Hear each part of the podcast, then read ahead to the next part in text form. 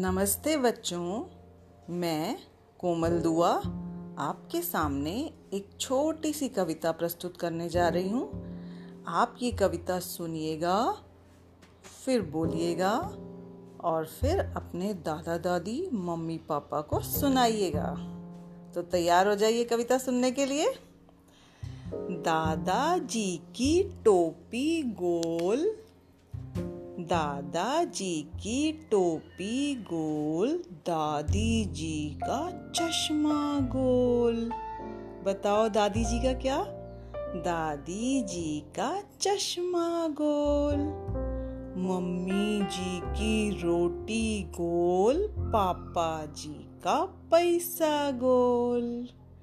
Mummy जी की रोटी गोल पापा जी का पैसा गोल। सूरज गोल चंदा गोल। सब कहते हैं दुनिया गोल।